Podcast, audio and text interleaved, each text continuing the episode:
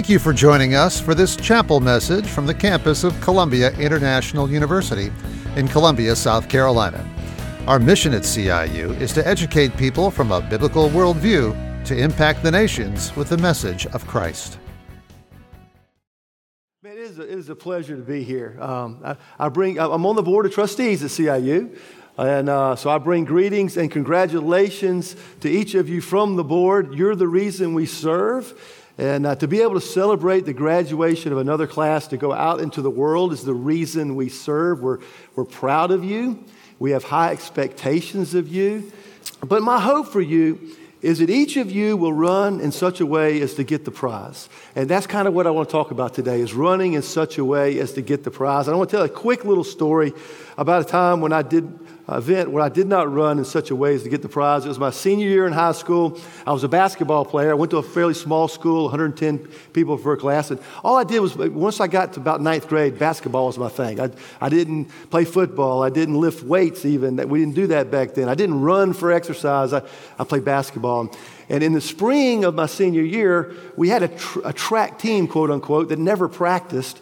Uh, we had the football coach was the, the track coach, and, and so he would just recruit people to, to run events, people that played football or baseball or basketball at the track meets. And we never practiced, literally. And, and so my senior year, he asked me to run the, uh, the mile race.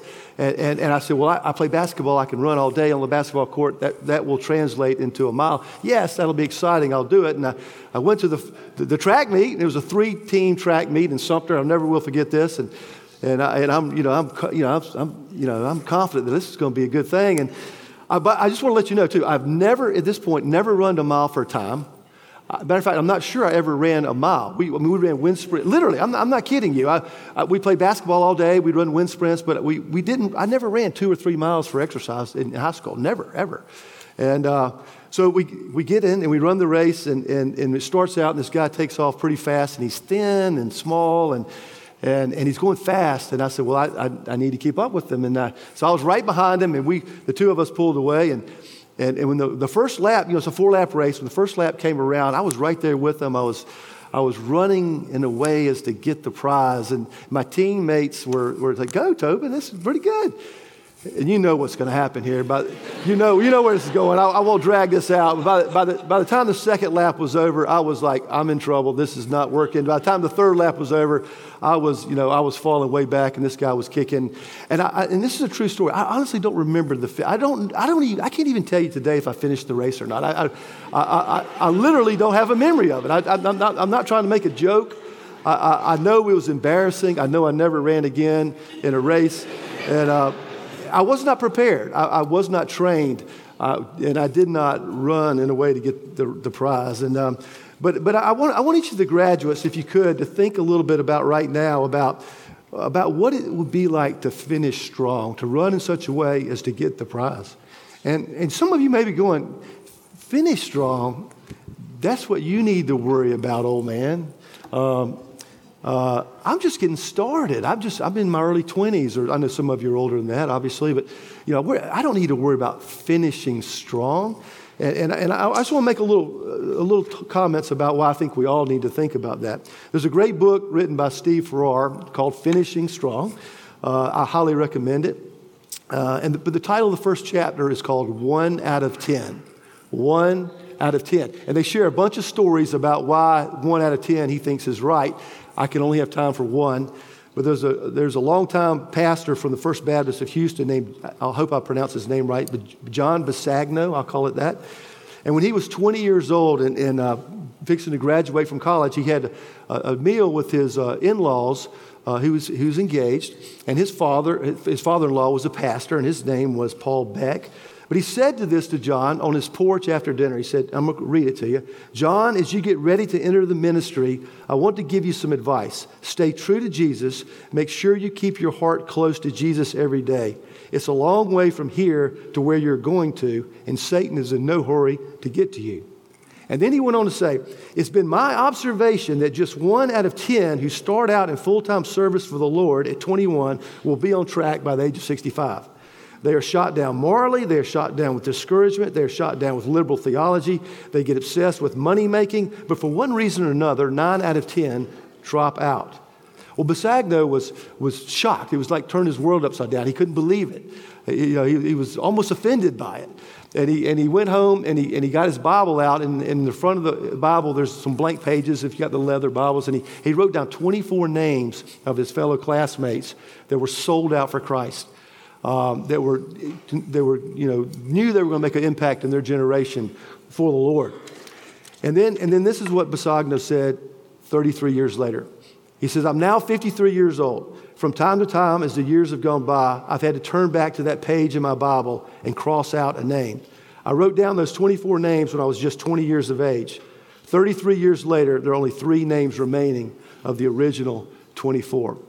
And the author goes on to make other points, but you get, you get the gist of where he's coming from. Um, it doesn't matter how we start, folks, it's how we finish the race. And so, for the rest of our time together, I'm going to look quickly at two passages, that very familiar passages, both of them, that Paul wrote about this particular uh, thought process of finishing strong. 1 Corinthians 9 24 through 27. Do you not know that in a race all the runners run, but only one gets the prize? Run in such a way as to get the prize. Everyone who competes in the games goes into strict training. They do it to get a crown that will not last but we do it to get a crown that will last forever. Therefore, I do not run aimlessly, like uh, I do not run like someone running aimlessly. I do not fight like a boxer beating the air. No, I strike a blow to my body and make it my slave, so that after I have preached to others, I myself will not be disqualified for the prize. So, why did Paul write to the church of Corinth in those terms? Why, does, why is he talking about you know, going into strict training and run as if to get the prize, and they get to get a crown that will perish. And I know you, you know where the answer, but I'm going to share with you anyway. Um, if we go back in time to 53 AD, to Corinth, Greece, uh, to the shores of the Mediterranean Sea, where the famous Isthmian Games were, they were held every two years. There's an Isthmian Stadium there where thousands from all over the Roman Empire would come every two years to witness this event. There's massive marble blocks, perfectly symmetrical rows. It's like a little Williams-Brice Stadium. There's an emperor's velvet box, line box, filled with the political dignitaries and the rich and the famous. Perfectly manicured track. Statues of past winners line the entrance to the stadium, and every young man's passion is to be one of these gods, to win at the Isthmian Games. The main feature is the, is the five event pentathlon. They had the long jump, the javelin, discus, wrestling, and a race. The race was the most popular. It was the last event. It was, at the time, it was 600 yards long. They later added the marathon, but at this time it was 600 yards long, one lap around the stadium, the last event. So we're there. We see the runners come up for the last event. It's going to determine who wins the pentathlon. Um, they're all nervous.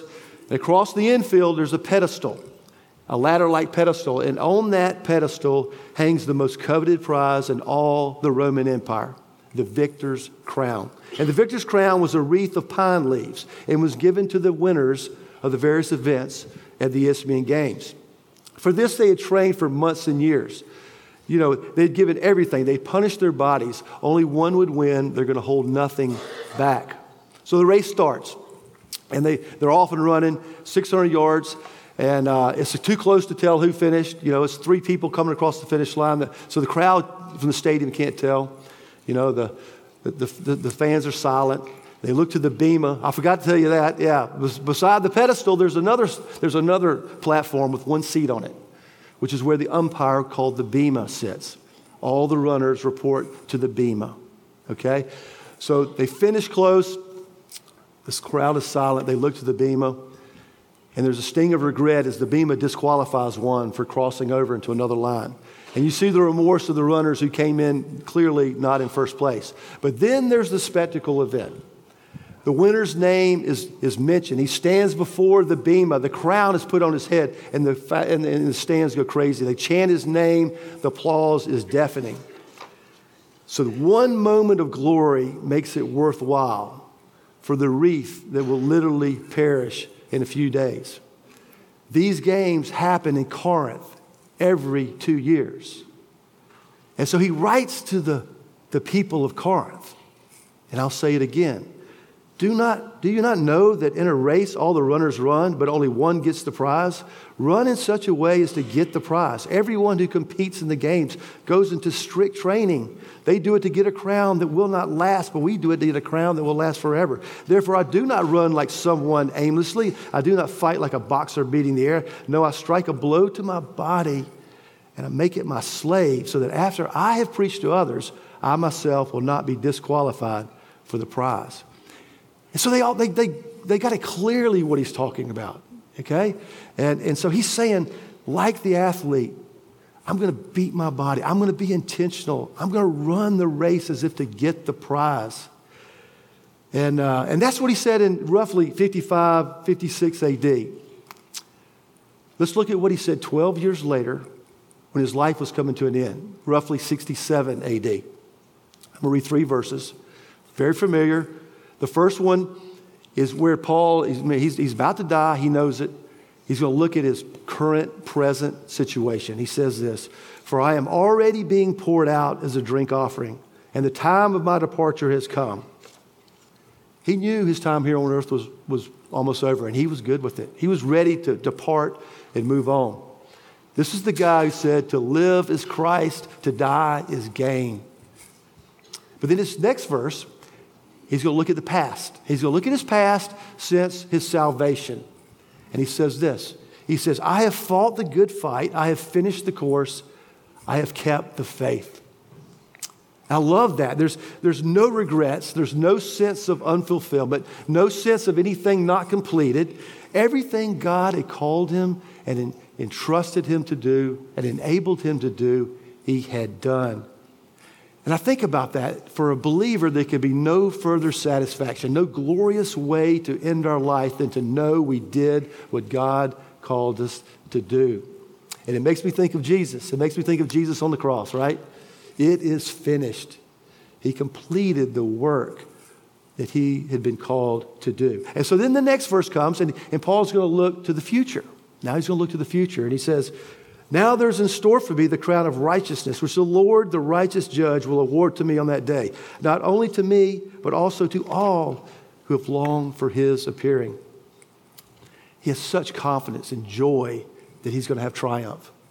Like the champion of the Isthmian game, who stands before the bema and has the, the crown of wreath that's put on his head that literally will perish in, in a few days. He knows he's going to stand before the Lord and receive the crown of righteousness that will last forever. Paul knew he was going to hear the words, Well done, my good and faithful servant. So I want to be like Paul, and I know you do too. But Steve Farrar asked a very sobering question in his book, Finishing Strong. And I, I, so this is his question, not mine. Don't be offended. He said this What makes you think, what makes you think, you think that you're going to be the one out of 10 to finish strong. What makes you think? What makes you think I'm going to be? What, make, what makes me think that? And maybe Farrar's wrong. Maybe it's three out of 10 finish strong. Maybe it's five out of 10. What makes me think that I'm going to be one of the five out? Because we all think we're going to finish strong. Everybody in this, everybody here does, right? Um, but we're going to have to be like Paul. We're going to be very intentional. We can't do like my race. I can't just show up. But we're gonna have to we're gonna have to work at it. We're gonna have to work at it. We're gonna have to fight the good fight. You know, the word fight there is the word agon, which we get the word agony. I have a, I have a friend named Det Bowers He preached a sermon one time. He says, We have to agonize the good agony. You know, we have to fight the good fight. We have to agonize the good agony. And that puts a different person. Agonize. We got, you know, folks, life is going can be hard. And that, some of you know that well. But when I was 21 years old, I know a lot of you are not 21, but when I was 21 year old, when I graduated from college, I didn't really know how hard life can be. Jesus tells us in this world we're going to have tribulation.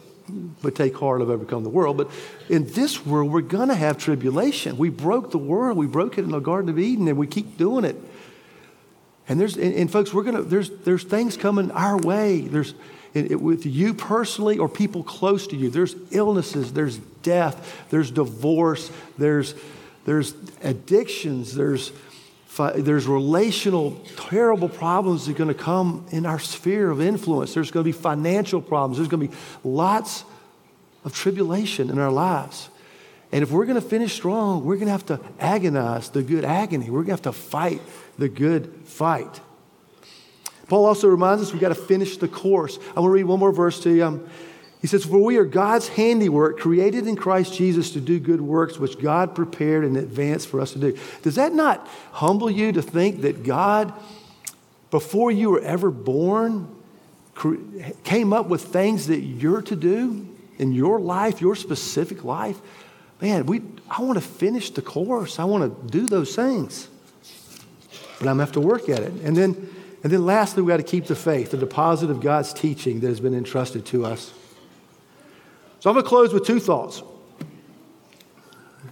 Number one, it's not a slam dunk that you and I are going to finish strong. It's not a slam dunk that you and I are going to finish strong.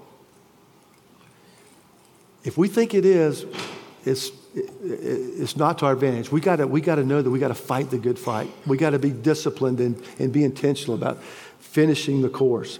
So that's point number one. It's not a slam dunk. But here's point number two, and I believe this with all my heart. I believe that the Christian education that you've got at CIU, that you, that you and your family invested in, will be a great resource and will be part of your foundation that will help equip you for the rest of your life and help you to run in such a way as to get the prize. And that is encouraging. And I know it must be encouraging to you. So I will say one more time congratulations. We are proud of you, and we have high expectations of you. And congratulations. Thank you.